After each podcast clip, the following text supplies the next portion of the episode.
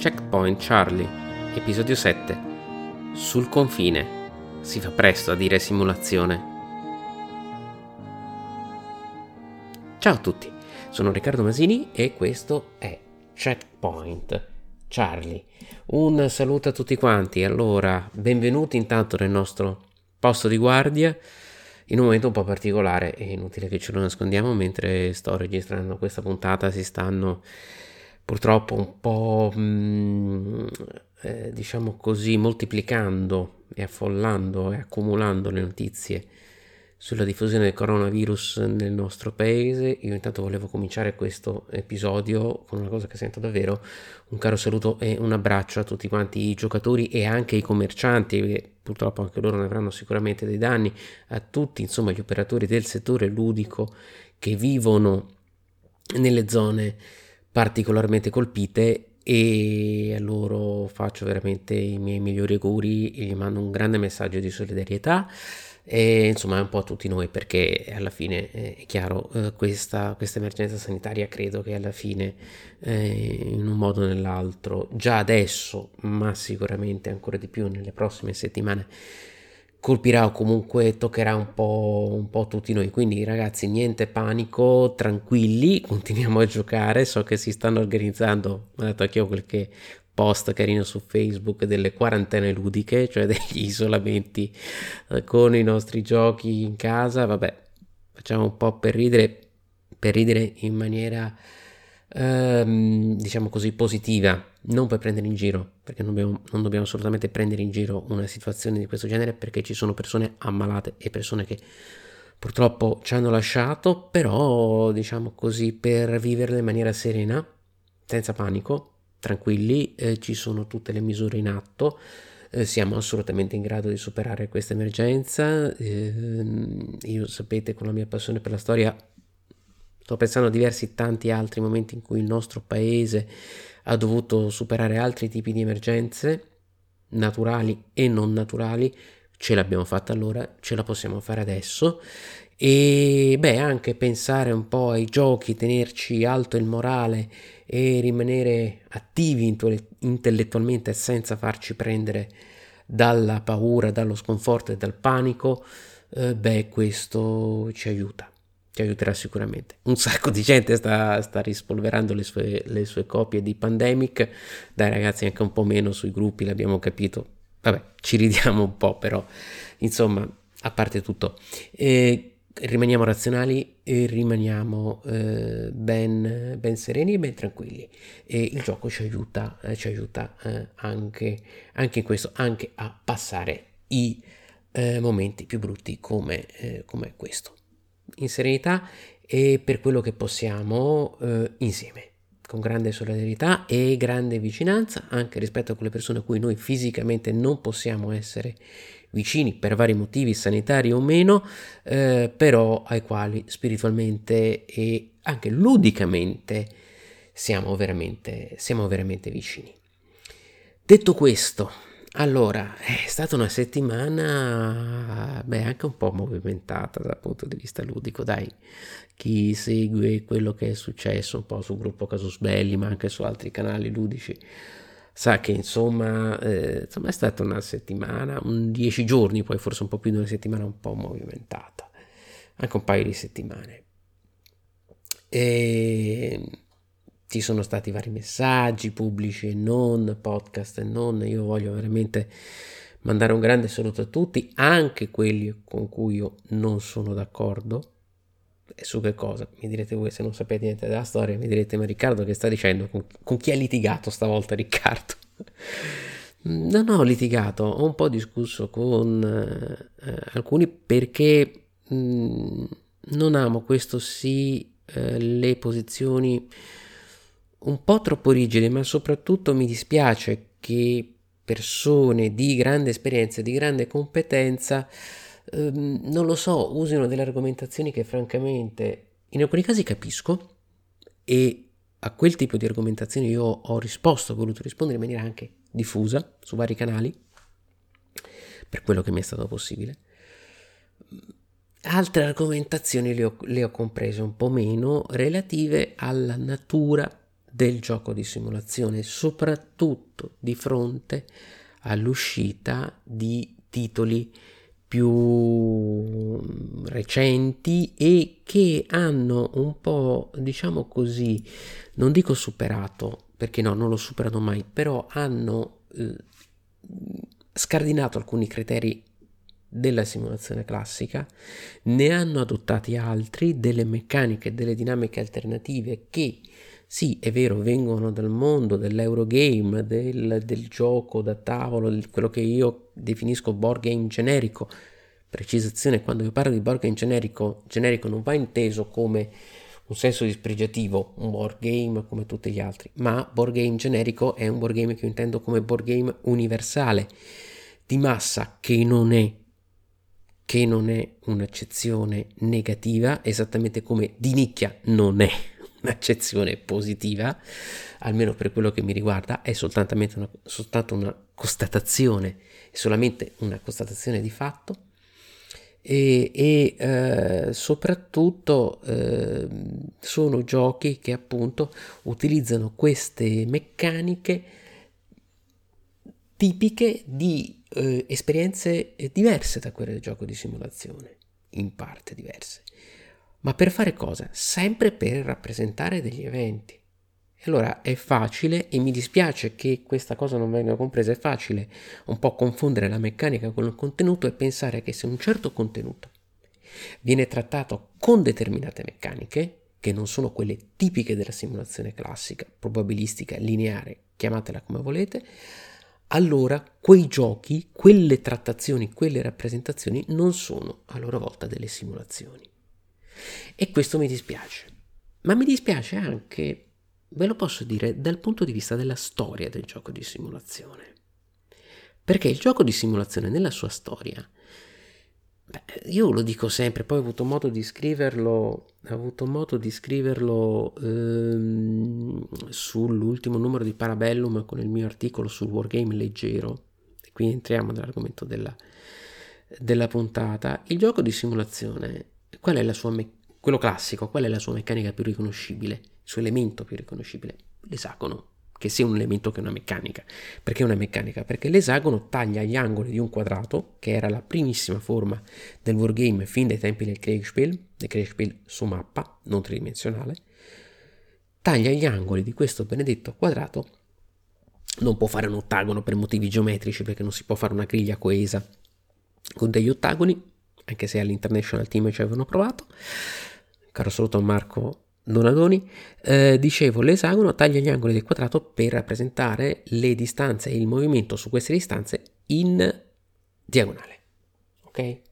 La storia ci dice che Charles Roberts, che era il patron dell'Avan O'Neill, aveva fatto uscire i primi giochi su quadrati, però vedeva che c'erano dei problemi, va un giorno alla Rand Corporation, questo è un po' una leggenda, non sappiamo fino a che punto vera, vede che la Rand Corporation, che è un grande centro studi, era un grande centro studi, lo è ancora, del, del, del, governo americano, collegato al governo americano, dove fra l'altro ci lavorava John Nash, il matematico eh, quello di Beautiful Mind che ha scritto molto sui wargames, dicevamo, eh, John Nash qui noi dobbiamo il fatto che sulle pedine ci stanno i numeri, quindi non dobbiamo andare a cercarli su di una tabella specifica, ma stanno dritti su tutte le pedine. Uh, dicevo, va alla Rank Corporation e vede che loro usano gli esagoni sulle mappe per rappresentare questi movimenti non ortogonali e dice, uh, grande idea, la uso nel wargame. Perché? Perché è un'ottima semplificazione perché non devo stare lì a fare chissà quanti calcoli per calcolare il movimento, il movimento diagonale. Un griglia ortogonale è, è, assolutamente in grado di, di eh, gestire un movimento diagonale, soltanto che se lo, dovete, se lo volete fare su di una griglia ortogonale a quadrati, eh, dovete fare delle operazioni che vi portano dei numeri non razionali. cioè, quindi dei numeri difficilmente calcolabili nell'ambito di una partita. Bene, l'esagono è una roba da light war game sì, l'esagono è una roba da wargame leggero.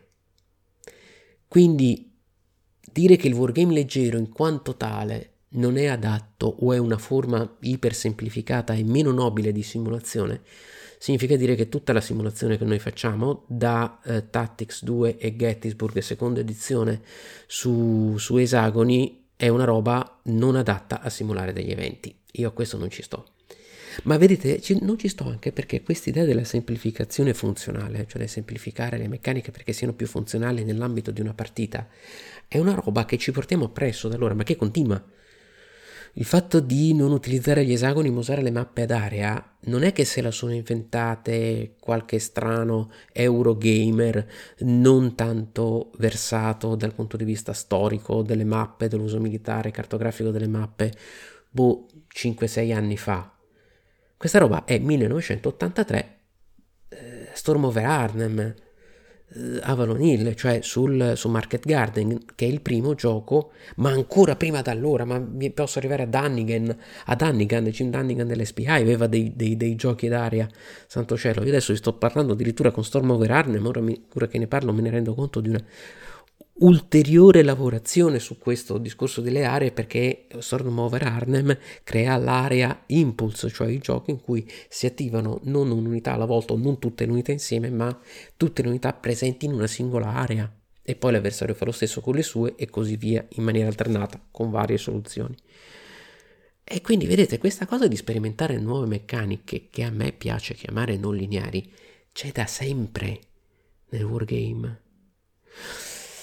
Mm, e nella simulazione. Ora noi purtroppo siamo abituati a pensare che la simulazione è solo quella ex encounter, ma la stessa simulazione ex encounter, vi ricordate? Io ho parlato di Horse Musket poco tempo fa sul mio, sul mio vlog, e, e quello c'ha ex esagoni, counter, segnalini. Horse Musket è un ex encounter, né più né meno che Man of Iron o tanti altri. Cioè, non è che sono diversi, sono tutti strumenti.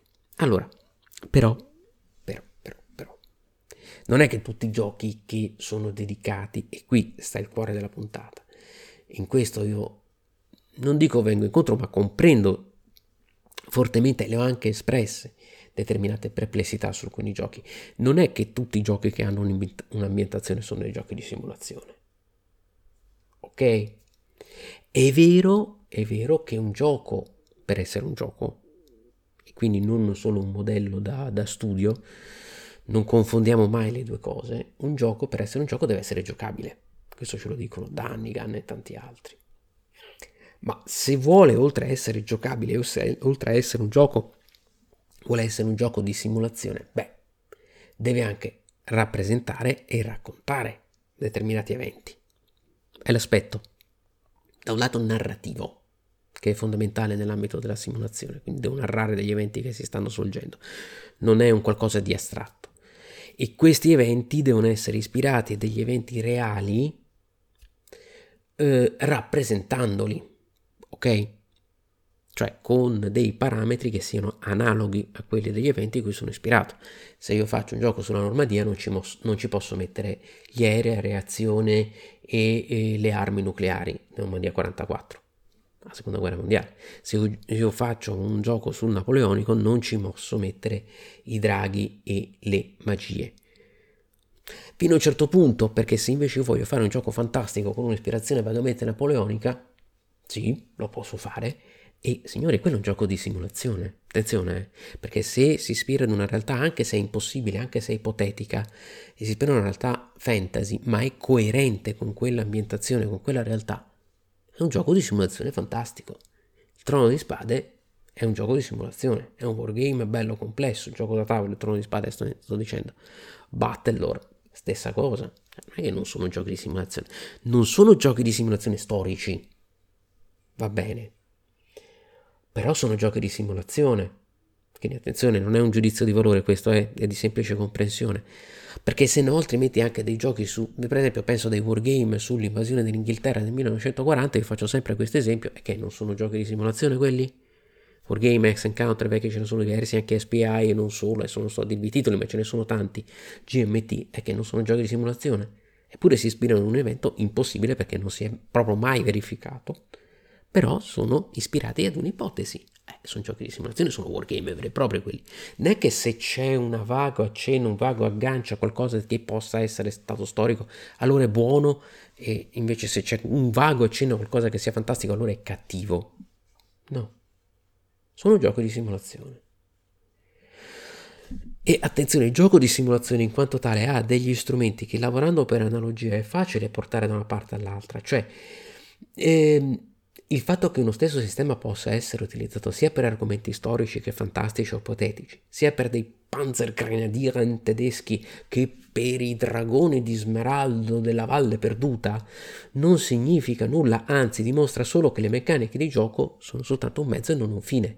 Perché quanti ex encounter fantasy sono stati realizzati nei decenni, magari partendo da sistemi prettamente storici. Primi che mi vengono in mente sono quelli della International Team, Zargo Slots e molti titoli della, della Columbia Games a blocchetti.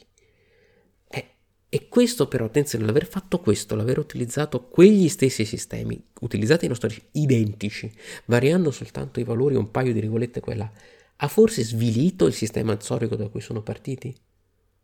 Io non penso proprio. Quindi attenzione a non pensare che certi argomenti sono su ed altri giù. Quello che è su o quello che è giù è l'approccio e il rigore che il game designer mette nell'ambito della lavorazione di un gioco. Che attenzione non significa che i giochi non simulativi siano meno dei giochi simulativi. Questo sia ben chiaro, almeno per quello che mi riguarda. A me possono interessare un po' meno, anche se ce ne sono alcuni che mi piacciono, ma non significa che fare un gioco di simulazione è di per sé qualcosa di migliore intellettualmente più elevato rispetto a fare un gioco astratto. No, è sempre fare un gioco. Poi può piacere, non piacere, ci piace, non ci piace. Bene. Perché questo è, un livello che noi dobbiamo superare, almeno io credo. C'è un giudizio qualitativo a prescindere che se il gioco ha una forte ambientazione storica, allora è migliore rispetto ad uno che non ce l'ha. Ci sono tanti giochi con fortissime ambientazioni storiche che sono peggiori rispetto a tanti giochi astratti. Diciamocelo, perché sono fatti peggio, perché non funzionano, perché non rispettano la realtà storica, perché la, eh, fare un gioco di simulazione è una complessità in più, ne ha altre in meno, ok? Può permettersi, per esempio, per esempio, maggiori squilibri.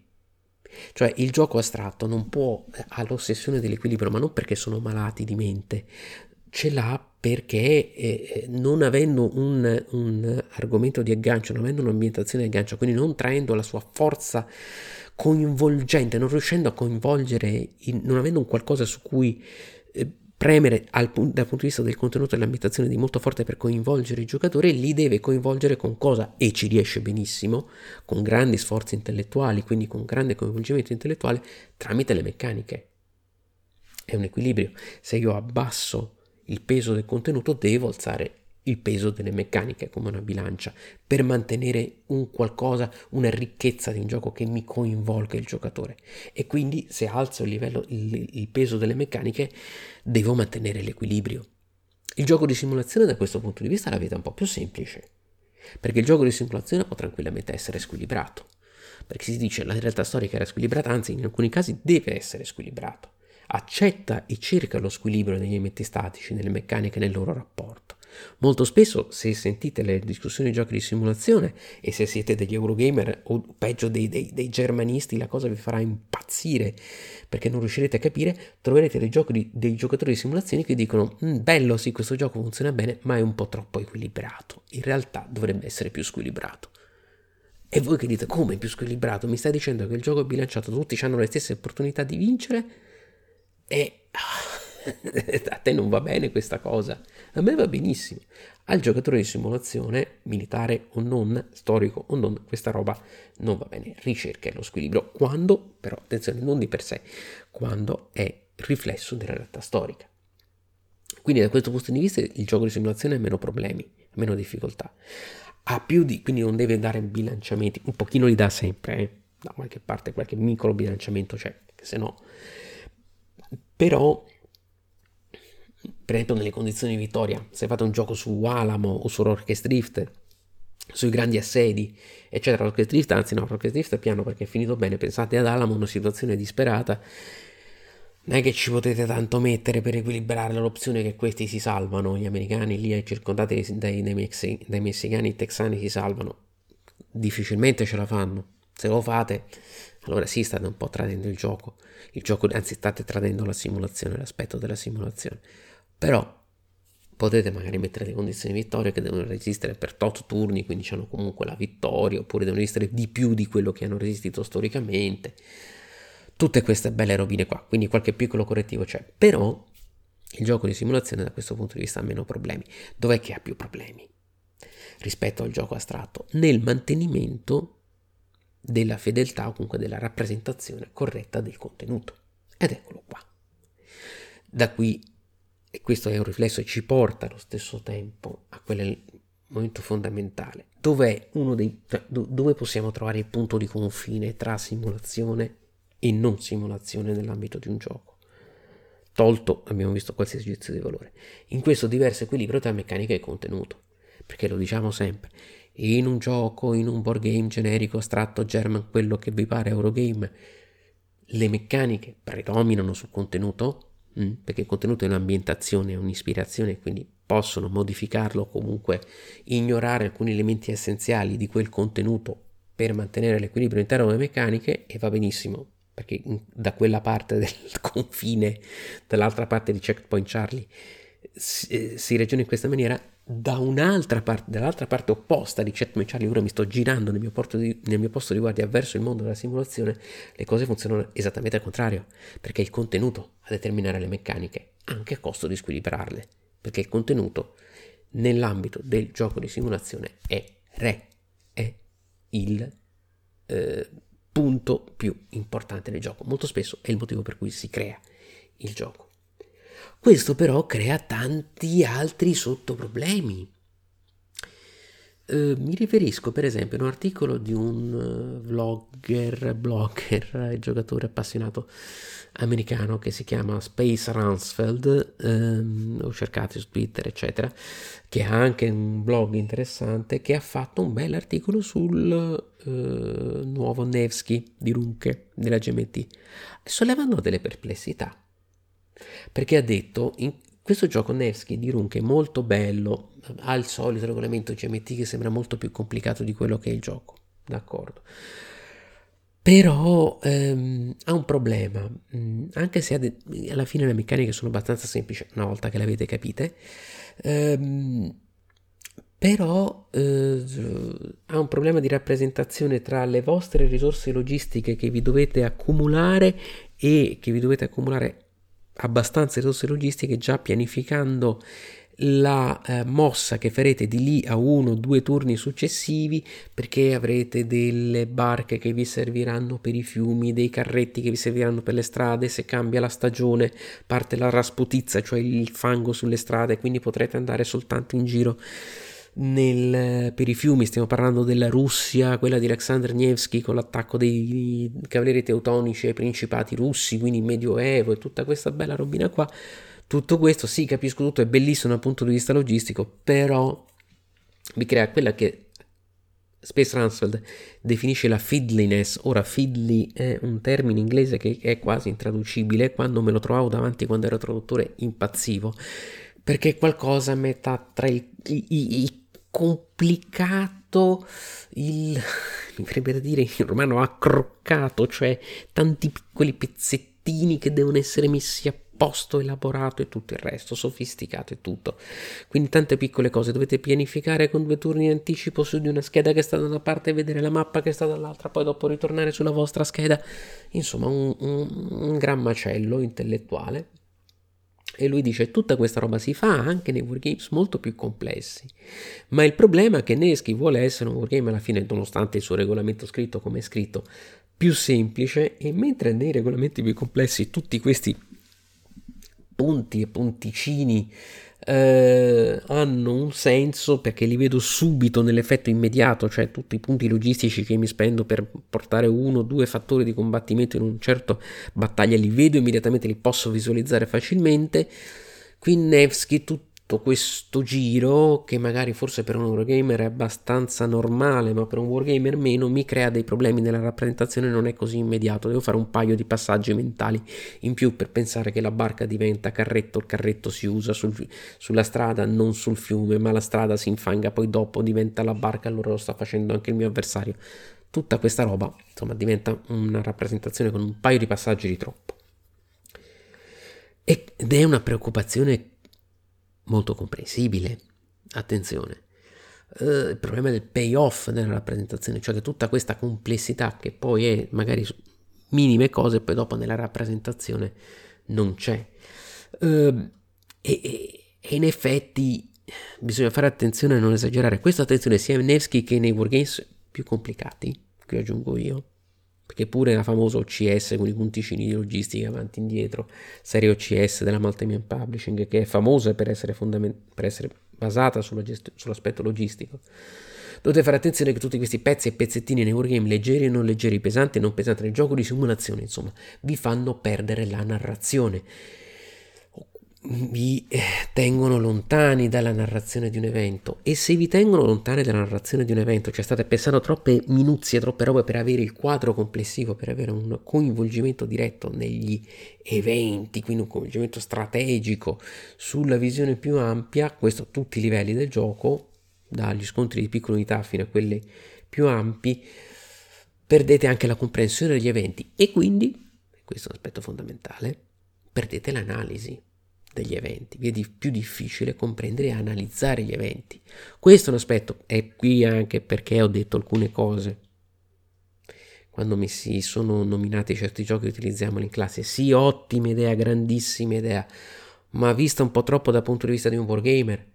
Perché se io utilizzo giochi in cui non c'è questo rapporto diretto, immediato, intuitivo, che magari per me che il gioco dai primi anni 80 era più semplice, ma magari giustamente per tanti motivi per le generazioni attuali diventa più complesso. Se io perdo questo aggancio, perdo anche la didattica, perdo anche la comprensione e il coinvolgimento. Se io perdo questo aggancio tra, rappresent- tra modalità di rappresentazione degli eventi, rappresentazione degli eventi nell'ambito del gioco, della mappa, le pedine che si muovono, eccetera, e comprensione degli eventi e in ultima analisi, ultimo anello della catena, analisi degli eventi.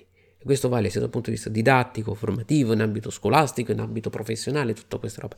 Perché molti wargamers professionali esperti di wargame, di wargame professionale, eh, Sabin, a partire da Sabin e anche altri, Graham, ehm, Caffrey, eccetera, utilizzano la formula keep it simple, stupid.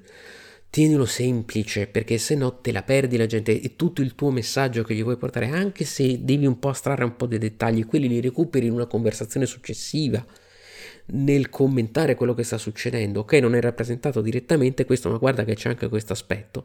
Ecco, se tu ti perdi anche quegli eh, se tu ti perdi il coinvolgimento, ti sei perso tutta l'esperienza del gioco, il buono e il cattivo. È chiaro che ci deve essere un aspetto logistico nell'invasione alla Russia, per carità, ma se me lo gestisci con una regola che mi dice semplicemente devi stare, non devi stare a più di tre esagoni dalla strada, piuttosto con un hai 20 punti di, di, logistica che gli devi portare col camion qui che poi deve fare entro 5 esagoni dalla, dalla pedina, se no non c'è la logistica, però dopo ne devi spendere un altro, non ce ne avrai per il turno successivo. La gente non ce l'hai hai perso tutto Attenzione, la simulazione è un'esperienza onnicomprensiva. Se ti perdi un pezzetto della simulazione, della compressione dell'evento, come la matematica, la simulazione è molto matematica. Se io non so tutte le regole della matematica, un'intera, un'intera ehm, telefonino, vabbè, un'intera eh, situazione, un'intera equazione me la perdo, perché mi sono perso un passaggio e basta così, e fine, fine della storia. Uh, quindi problema del payoff è un problema molto importante, il problema della gestione di quello che è il Chrome. Torniamo a Orson Musket. E, scusate che vado a spegnere il telefonino che sennò qua, ecco, me lo tengo anche lontano perché sono sicuro che l'avrete sentito in registrazione il PPP del telefonino. Dicevo, il disturbo del telefonino, dicevo il Chrome, cioè il flavor storico, il dettaglio storico, anche la minuzia storica vi ricordate Orson Musket, tutte quelle carte, cartine che vi ho fatto vedere, più uno meno uno, eh, perché questi hanno la baionetta di un certo tipo, questi caricavano, non caricavano la, la cavalleria che è più importante, meno importante, eccetera. Però tutti questi aspetti, che in effetti rendono il gioco un po' fiddly, e alcuni l'hanno un po' criticato per questo, però non solo sono dettagli storici buoni, yeah, cose buone, ma sono cose da payoff immediato, perché le vedo subito. Perché sapere che la mia cavalleria in carica tira due dadi e quella dell'avversario tira tre dadi mi eh, è una cosa immediata che ce l'ho lì intuitiva e me la fa utilizzare nella maniera corretta, come veniva utilizzata all'epoca.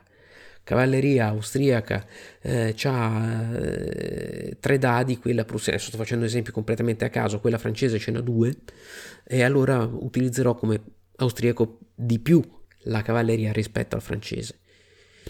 Poi vero o non vero, attenzione, questo è un altro, tutto un altro discorso, non, non andiamo a impelagarci in discorsi del tipo a me è vero, non è vero, anche se non fosse vero una cosa che ritenevano all'epoca, questo ce ne parla Citino su Zones of Control riguardo a Twilight Struggle, per esempio.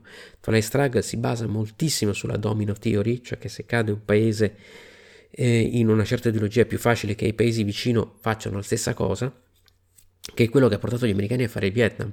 Ora, noi ci sono molti studiosi che dicono la domino theory era una grandissima cavolata, non esiste, va bene, ma a me non importa nemmeno quando faccio una simulazione che esista o che non esista un determinato livello di dettaglio. E questa è un'altra cosa importante che completamente scardina il rapporto tra simulazione e board game generico.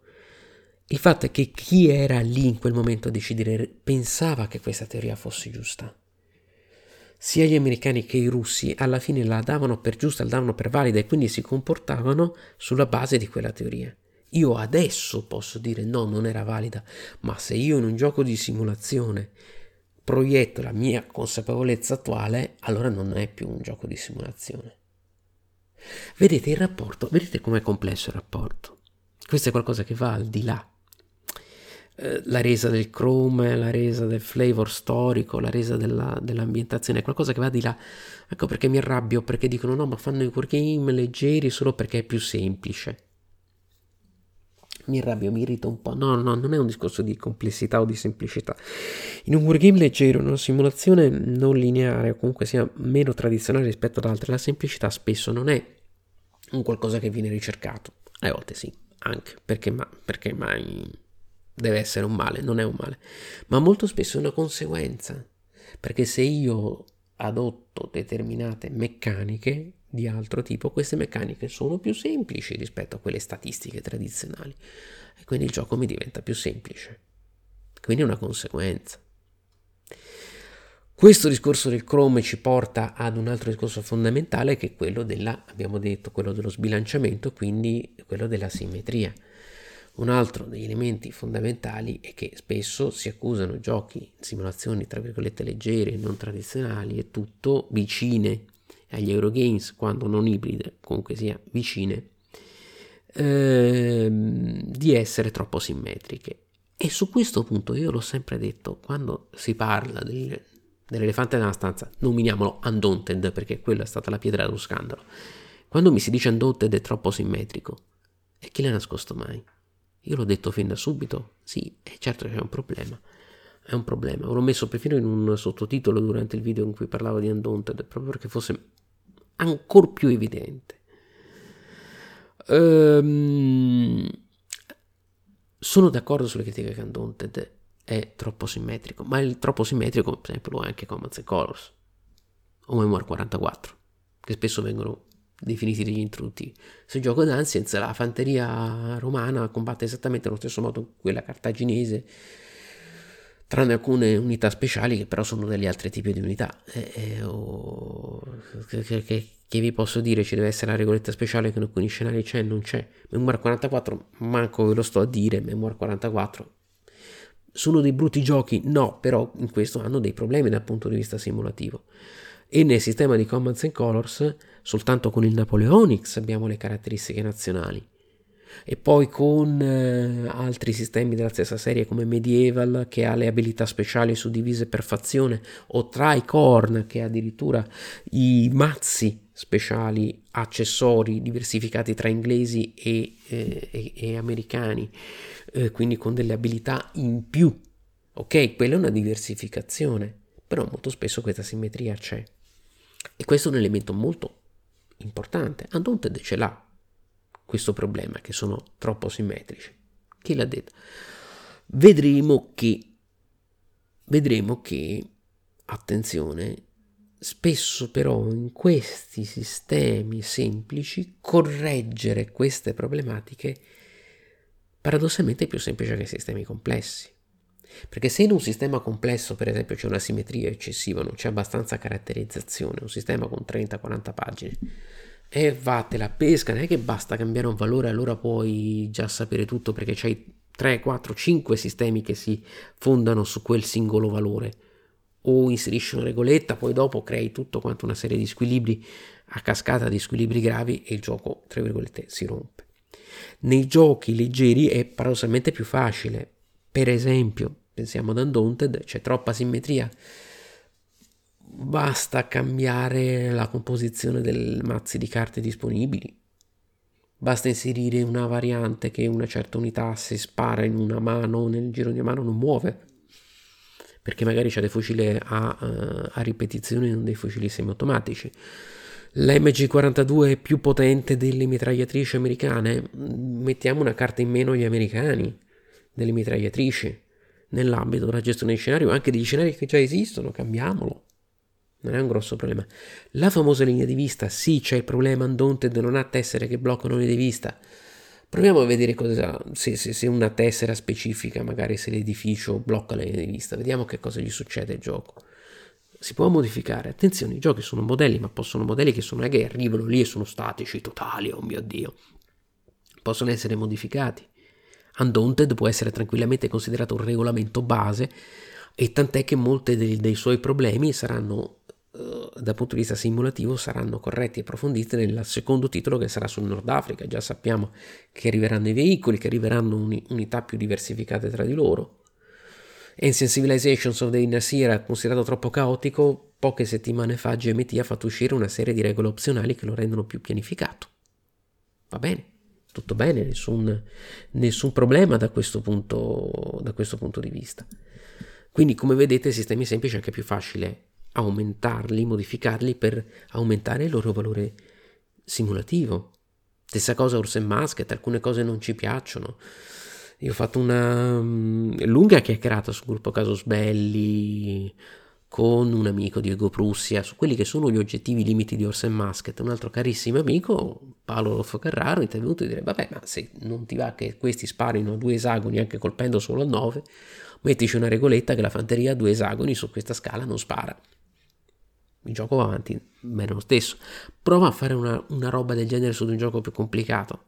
Eh, è un po' più difficile Oskrig, che è un gioco del uso sistema analogo a Pacific Tide, che sta uscendo proprio in questi giorni, un wargamer, Tim Korshnoi, in Bare Bones Wargaming, un ottimo canale di wargames eh, che, che, vi consiglio di seguire, l'ha un po' demolito perché ha detto c'ha determinati problemi storici, per esempio nella gestione della ritirata o delle unità alleate dell'asse che se basta una sola eh, unità tedesca e otto unità rumene combattono nella stessa maniera di, di, di nove unità tedesche.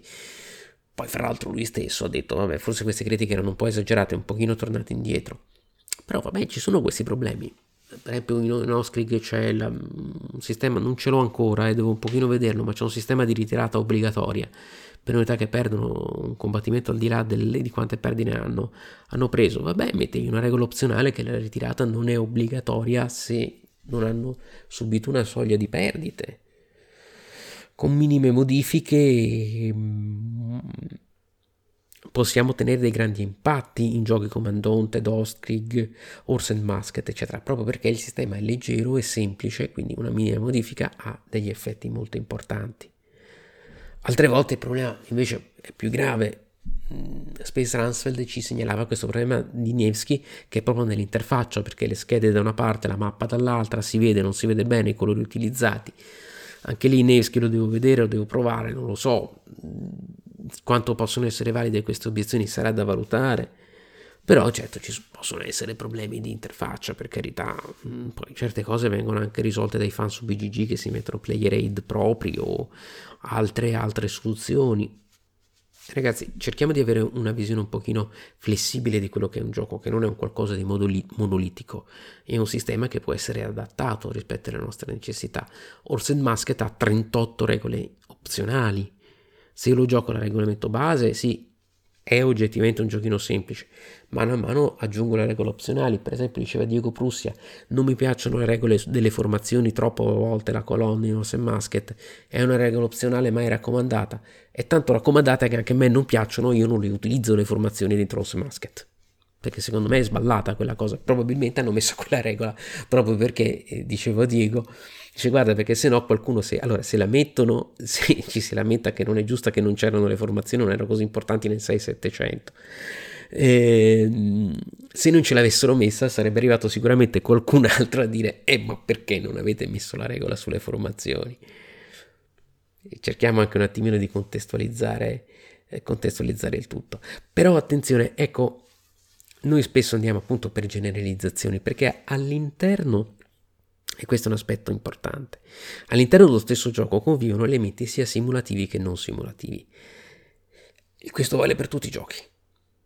Anche per i giochi di simulazione più estremi c'è sempre qualche astrazione, qualcosa che è diverso. Un ottimo canale YouTube che anche questo vi consiglio, sto dando un sacco di consigli, di seguire, che è Homo Ludens, che è eh, di, un, di Fred Serval, che è un giocatore e autore di giochi francesi, giovane ma preparatissimo, giovane, anzi non giovane ma preparatissimo, giovane e preparatissimo eh, che fra l'altro è l'autore di Red Flag Over Paris, che sarà un wargame leggero sulle scie di Fort, Fort Sumter, eh, che sarà pubblicato da GMT Fort Sumter e 13 giorni, ambientato però a Parigi durante gli scontri relativi alla comune di Parigi dopo la guerra franco-prussiana del 1870, quindi argomento estremamente interessante. Dicevo, questo vlogger e storico, Homo Ludens, anzi Homo Ludens, per dire la francese, eh, ha fatto un'ottima, un'ottima, serie che si chiama Wargamology, che vi consiglio. In uno di questi episodi, mi pare il secondo, lui propone una scala tra simulazione e astrazione, dicendo che ogni gioco è in un certo punto di quella scala.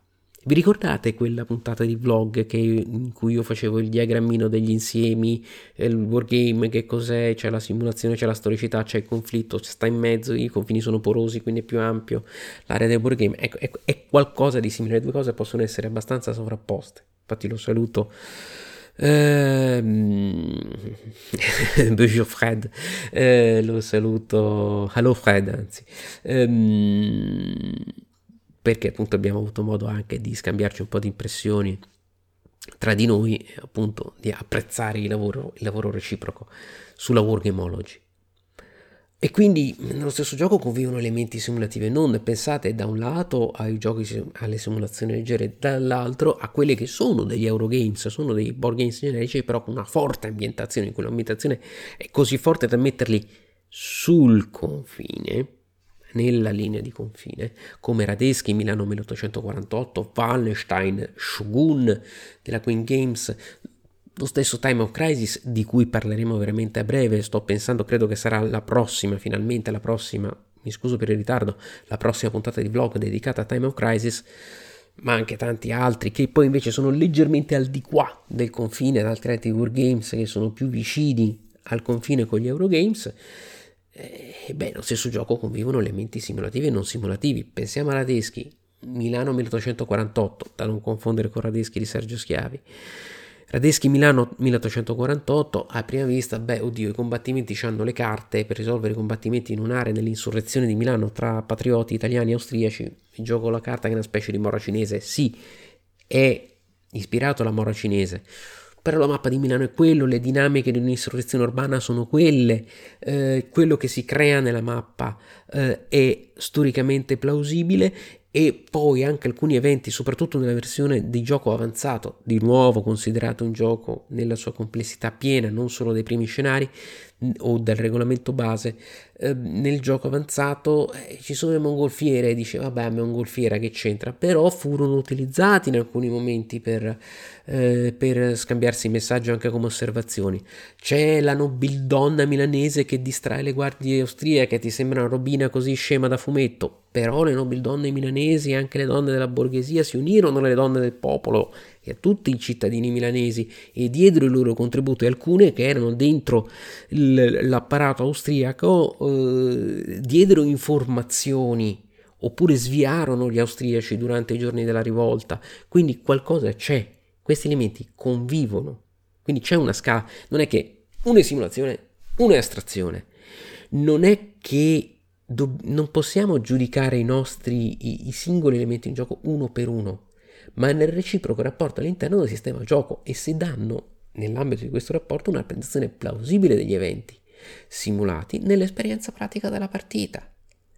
Quindi se danno una rappresentazione corretta, nessun elemento da solo, e questo uno dei motivi per cui mi sono un pochino accalorato su Undaunted, nessun elemento da solo rende un gioco una simulazione o meno, la mancanza della linea di vista è grave, ma da sola di per sé non significa che quel gioco non è una simulazione.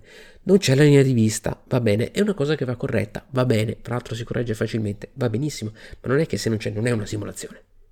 Perché ogni elemento deve essere valutato in correlazione agli altri e al sistema di gioco che va a creare con le reciproche interazioni tra questi elementi. Per esempio, abbiamo parlato degli stack misti di Oskrig, dove c'è un, un'unità tedesca e otto unità rumene. Sono problematici, ma come mi diceva un caro amico Piero Lepore, che ha il gioco già che lo sta giocando, guarda Riccardo, che per come è messo il setup, per come è messa, per la quantità delle pedine, questa situazione è surreale, non si creerà mai, non ce la fai ad averla. E quindi non era necessario mettere chissà quale regola, perché non ce l'hai otto unità rumene tutte assieme e uno solo tedesca, cioè ti devi girare mezzo fronte russo per avere una situazione paradossale questo, da questo punto di vista. E quindi si rompe tutto. Il famoso problema del colpo fortunato da un Don't, io lo dico sempre, sì, che colpisci con lo zero a prescindere, col, eh, sì, con lo zero a prescindere con tutti i modificatori o meno e quindi a un certo punto ti puoi mettere lì e sparare fermo, sparare indipendentemente se c'è una collina in mezzo, una città in mezzo eccetera e sparare sperando di eliminare il mitragliere tedesco. Eh, sì lo puoi fare ma e, e questo per carità si sente nei primi scenari ma negli scenari successivi, negli scenari più completi, più complicati se lo fai perdi lo scenario se lo fai eh, perché nel, mentre tu stai facendo questa cosa stai bruciando una marea di carte, sempre che tu riesca ad avere continuamente le carte per far sparare il, il tizio della fanteria e cercare questo colpo fortunato, l'avversario ha manovrato, perché Undaunted è un gioco più che di dadi, di manovra e quindi è un'ottima simulazione da questo punto di vista e di gestione della catena del comando, di mantenimento del controllo sulle proprie truppe, nonostante tutte le perdite subite nell'ambito del caos di una battaglia, di uno scontro a fuoco Mentre tu stai facendo questa roba cercando il colpetto fortunato per tirare giù un mitragliere tedesco, il tedesco ti ha tranquillamente circondato, ha preso i punti di controllo e dice ragazzo lo scenario è finito. Come è finito? Eh, bravo furbo, hai perso. Cercavi di ammazzare il mitragliere mentre stai sprecando tutte le carte che avevi, non stavi manovrando, stavi fermo e io ho occupato i punti obiettivo, i punti di controllo, quindi ho vinto io. Vedete come deve essere tutto quanto l'analisi di un gioco deve essere complessa. È per questo che per me, ad esempio, di nuovo Undaunted rimane uno, comunque una buona simulazione, nonostante tutti i suoi limiti e tutto quanto che ci sono, dei quali dobbiamo essere consapevoli. Limiti che sono migliorabili e superabili eh, nei prossimi titoli. Perché il, il cuore del gioco, il core, come dicono gli americani, gli inglesi, il core dell'engine, del game engine, cioè il cuore del motore di gioco del sistema. A me viene da dirlo anche un po' in effetti alla romana ercore del gioco, ancora più eh, bello, bello ruspante, è potentemente simulativo, veramente tanto simulativo. E perché ti simula appunto questa catena di comando che si va a degradare, gli, gli uomini a cui tu riesci a dare ordini, non ordini, l'importanza della recon, l'interdipendenza tra mortaio, mitragliatrice, fuciliere, te lo fai in una maniera semplice, in cui chiunque lo, lo comprende. Questi sono elementi storici.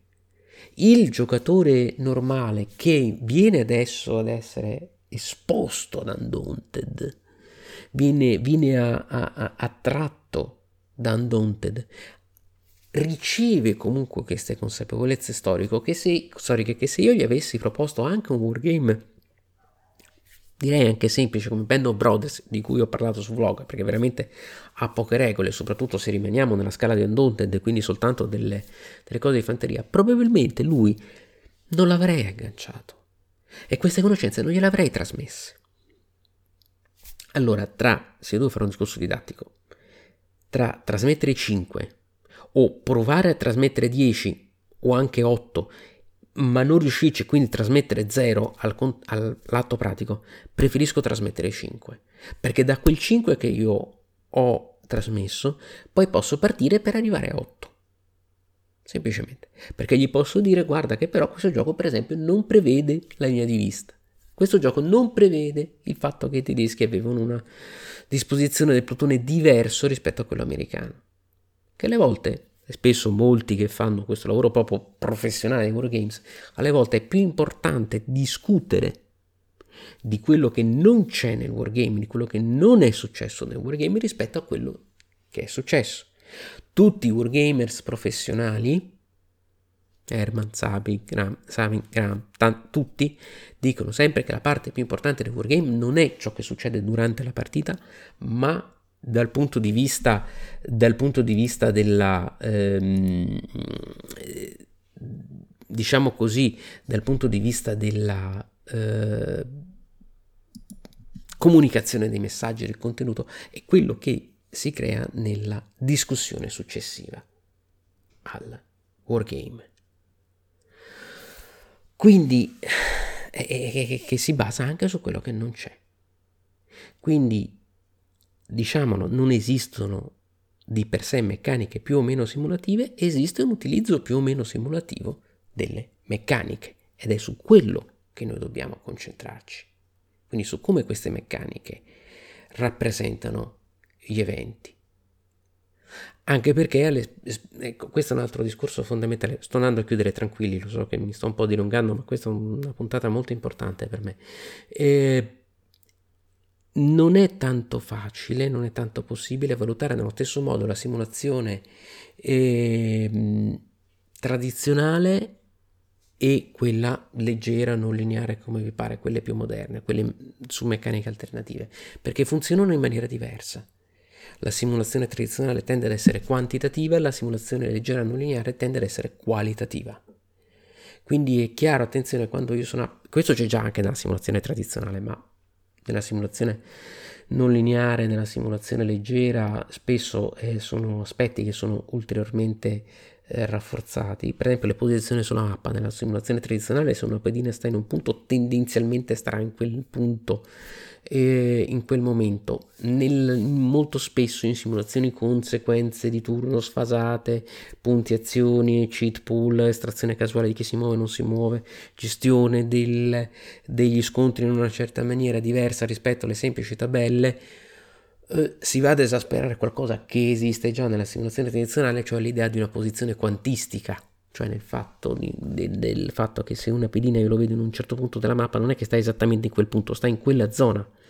E quindi può avere una sua zona di influenza, la ZOC, che è un'altra bellissima meccanica che puzza tantissimo di non linearità, ehm, e, e, zona di controllo e, e comunque quindi anche parlare di gittate sì, ovviamente è importante, ma attenzione, in una simulazione lineare quando degli esagoni che hanno dei, delle aree molto, che rappresentano zone così grosse di terreno, eh, non è detto che se io piazzo una pedina lista esattamente al centro dell'esagono, può stare sul bordo dell'esagono, quindi la gittata è diversa, anche l'avversario può stare sull'altro bordo, quindi quella che sembra una gittata di due esagoni in realtà può essere di un esagono, perché magari ci possono essere avanzate, ritirate, eh, continue, quindi in realtà stiamo parlando di qualcosa di, di diverso rispetto ad una simulazione diretta, precisa degli eventi. Uh, quindi attenzione, però non significa che la simulazione, oh, dirò, madonna, lo, lo, dirò, lo dirò veramente finché campo, non significa che la simulazione tradizionale è superata, non va bene, non è corretta, è limitata, eccetera. No, è utilissima e più precisa della simulazione leggera, non lineare, quello che volete, eh, nel rappresentare direttamente gli eventi. Solo che la rappresentazione leggera, non lineare, quello che volete, è più brava a rappresentarla in un'altra maniera, dando una comprensione diversa, meno precisa, più estesa, magari forse meno focalizzata, o meglio, meno focalizzata sul particolare, ma più focalizzata sull'insieme, più facile da utilizzare nell'ambito didattico per una discussione successiva, più facile da fare da un'esperienza ripetuta un gioco che riesco a fare che mi richiede 6 ore lo farò molto spesso di un gioco che mi richiede un'ora che mi fa fare più scenari. E quindi un gioco faccio uno scenario solo, mi darà un'ottima, di una singola battaglia mi darà un'ottima rappresentazione di quella battaglia, ma un sistema di gioco che mi permette di giocare in, un, in quel periodo, in quello stesso periodo, in quelle stesse 6 ore, 4 o 5 battaglie napoleoniche, mi darà un'idea migliore della differenza tra una battaglia napoleonica e l'altra, perché non tutti hanno da dedicare tutto il tempo che vogliono alla simulazione, che è normale, e, e molti anche vogliono avere una, un altro tipo di comprensione. Quindi le due forme di simulazione tranquillamente coesistono, convivono. Io non sono d'accordo con quelli che dicono no, questa è l'ultima generazione che giocherà ai wargame complessi. No, non sono d'accordo sul il wargame semplice, leggero distruggerà il wargame complesso. No, anzi, le due cose si aiuteranno tra di loro, perché il wargame leggero porterà più gente al wargame complesso, comunque porterà più gente all'idea di giocare con la storia e quindi continuerà a tenere dentro il wargame nell'ambito del mondo del gioco e non tenerlo al di fuori. Basta con questa idea, su questo guardate, lo scriverò sui muri, basta con l'idea che siamo la nicchia della nicchia della nicchia della nicchia della nicchia, perché significa che qui a 10-15 anni non c'è nessuno. Ecco, questa è la verità. Ma non che il wargame leggero dobbiamo giocarlo perché sennò non ci sarà nessuno, attenzione. Il wargame leggero dobbiamo giocarlo perché, non, perché anche chi gioca ai wargame pesanti, perché anche io gioco ai wargame pesanti, può tranquillamente aprirsi al resto del mondo del gioco e giocare dei wargame leggeri e unire le due cose e trarre il meglio dall'uno e dall'altro e uscire dalla nicchia. Perché io ricordo che il wargame non è nato per essere un passatempo di nicchia, è nato per essere un passatempo popolare. Non dico di massa, ma veramente per tanti. Veramente per tanti. Non per tutti, per tanti, ma non per tutti, però per tanti sì, per pochi no. Questa è una cosa veramente importante. Come importante che rappresentare comporta una narrazione. E quindi se vogliamo che quella narrazione non sia soltanto interna alla partita, ma cominci a dialogare hm, con la realtà di riferimento che l'ha ispirata, la battaglia, il processo economico, il confronto politico, quindi questo discorso vale per la simulazione militare come quella economica e politica, allora il gioco non può predominare sull'oggetto della sua trattazione. Quindi di nuovo payoff della meccanica, immagini evocate dallo svolgimento della partita, cioè il, il, il regolamentino non può essere superiore alla trattazione del contenuto. E la trattazione del contenuto utilizza il regolamento per essere rappresentata, non è il contrario, non è che io devo avere 10 fasi di logistica per rappresentare correttamente la logistica. Io devo rappresentare la logistica e per fare, rappresentarla correttamente utilizzo 10 fasi, ma se trovo un sistema che me la rappresenta in maniera altrettanto corretta con una fase, io sono più contento.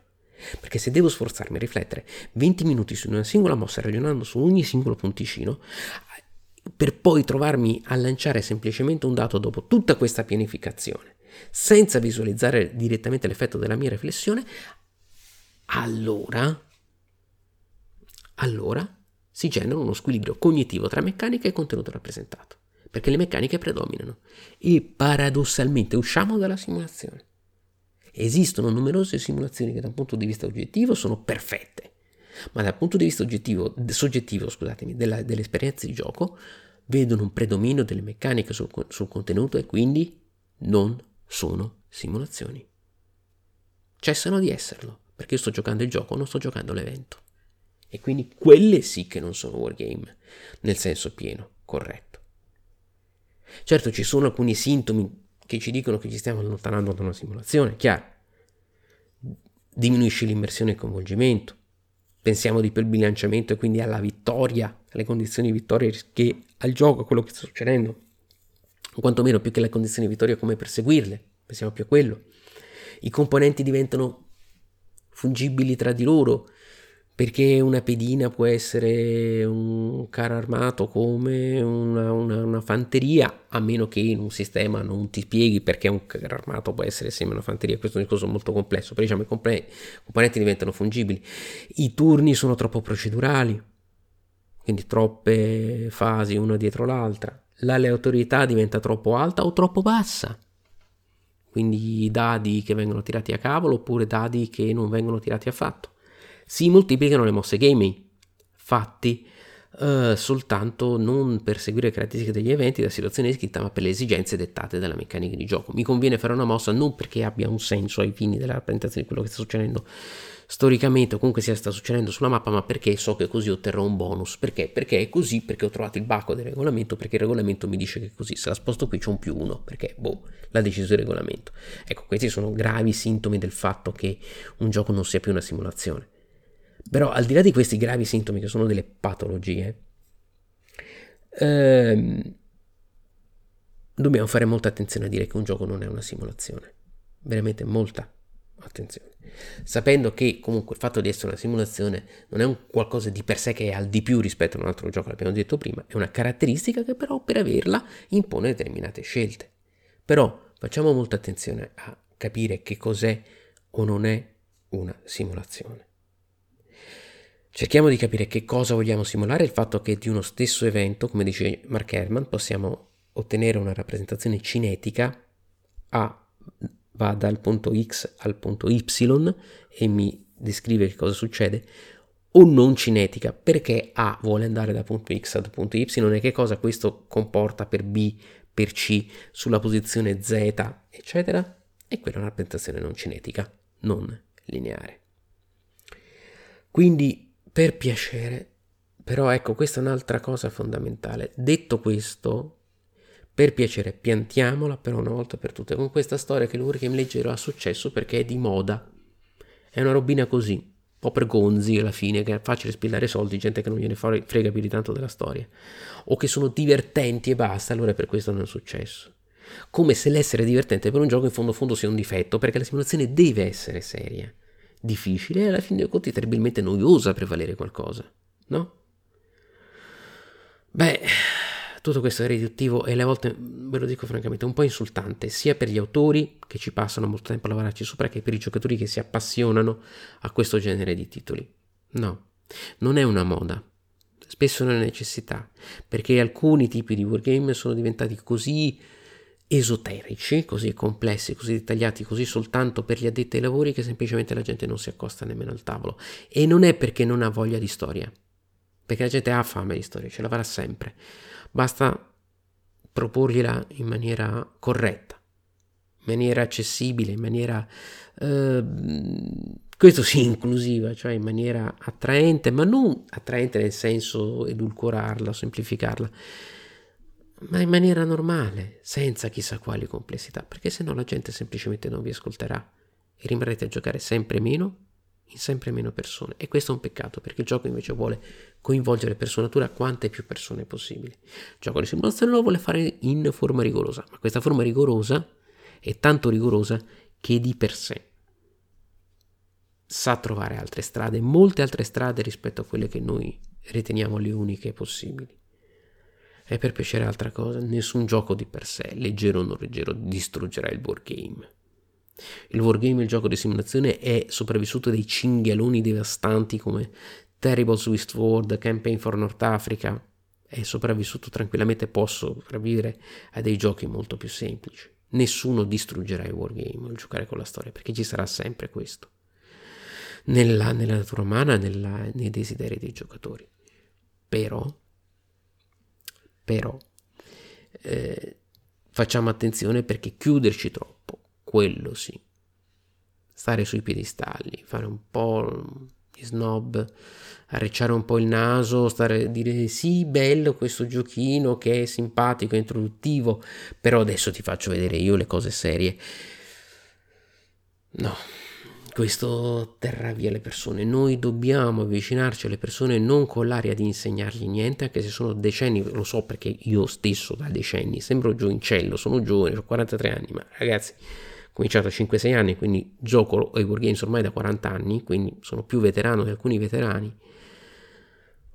Beh, ecco, noi dobbiamo avvicinarci alle persone dicendogli c'è questa cosa meravigliosa, te la voglio far scoprire, questa cosa meravigliosa che è il gioco con la storia, te la voglio far scoprire, a te ragazzo, a te ragazza, tre cose importanti, te appassionato, appassionata di storia, scopriamolo assieme, ascoltandolo, perché poi, fra l'altro, se viene da esperienze diverse, magari ha delle idee diverse, perché no? Che arricchiscono anche me, è successo, trovate alcuni di questi pezzi nei libri che scrivo, negli articoli, sono ispirati da alcune cose che non le sapevo oppure non le avevo viste in quella maniera.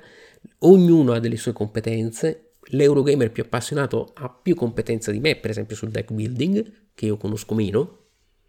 Benissimo, io stesso sono il primo ad ascoltare queste persone e quando gli propongo un wargame e lui mi dice beh però questa componente potrebbe essere fatta un po' meglio, fatta così, io lo ascolto, magari sono d'accordo, magari non sono d'accordo, alle volte dico sai c'è, ma sai che c'è proprio ragione, questo sarebbe un bel sistema.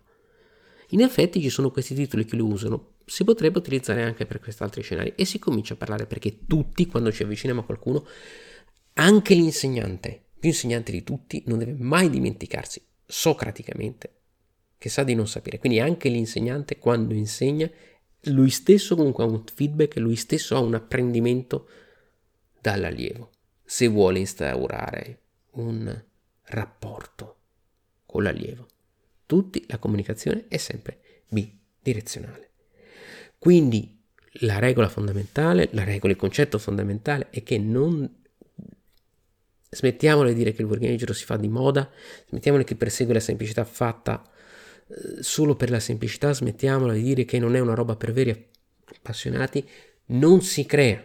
Questa è una cosa fondamentale, non si crea un wargame leggero per ottenere una simulazione semplice, si crea un wargame leggero spesso per ottenere una simulazione migliore, migliore tra virgolette, perché ovviamente questo migliore eh, varia, eh, questo migliore ha tante sfaccettature, alcune cose le fa meglio la simulazione tradizionale, altre la simulazione leggera non lineare, eh, posizionandosi un po' più vicino a quello che abbiamo definito il confine tra gioco di simulazione e board generico. Ed è per questo che questa puntata mi premeva moltissimo, perché questo tipo di giochi di simulazione, stando più vicini al confine, devono fare più attenzione, essere più consapevoli di quello che devono evitare per non perdere il loro o per non diminuire troppo il loro valore simulativo. Ma una volta che hai fatto questo, sono perfettamente, totalmente in grado di ottenere dei risultati simulativi paragonabili, in, in alcuni versi più problematici, sì, inferiori, ma in altri superiori rispetto alla simulazione tradizionale. E questo è quanto, e questa era la puntata di oggi.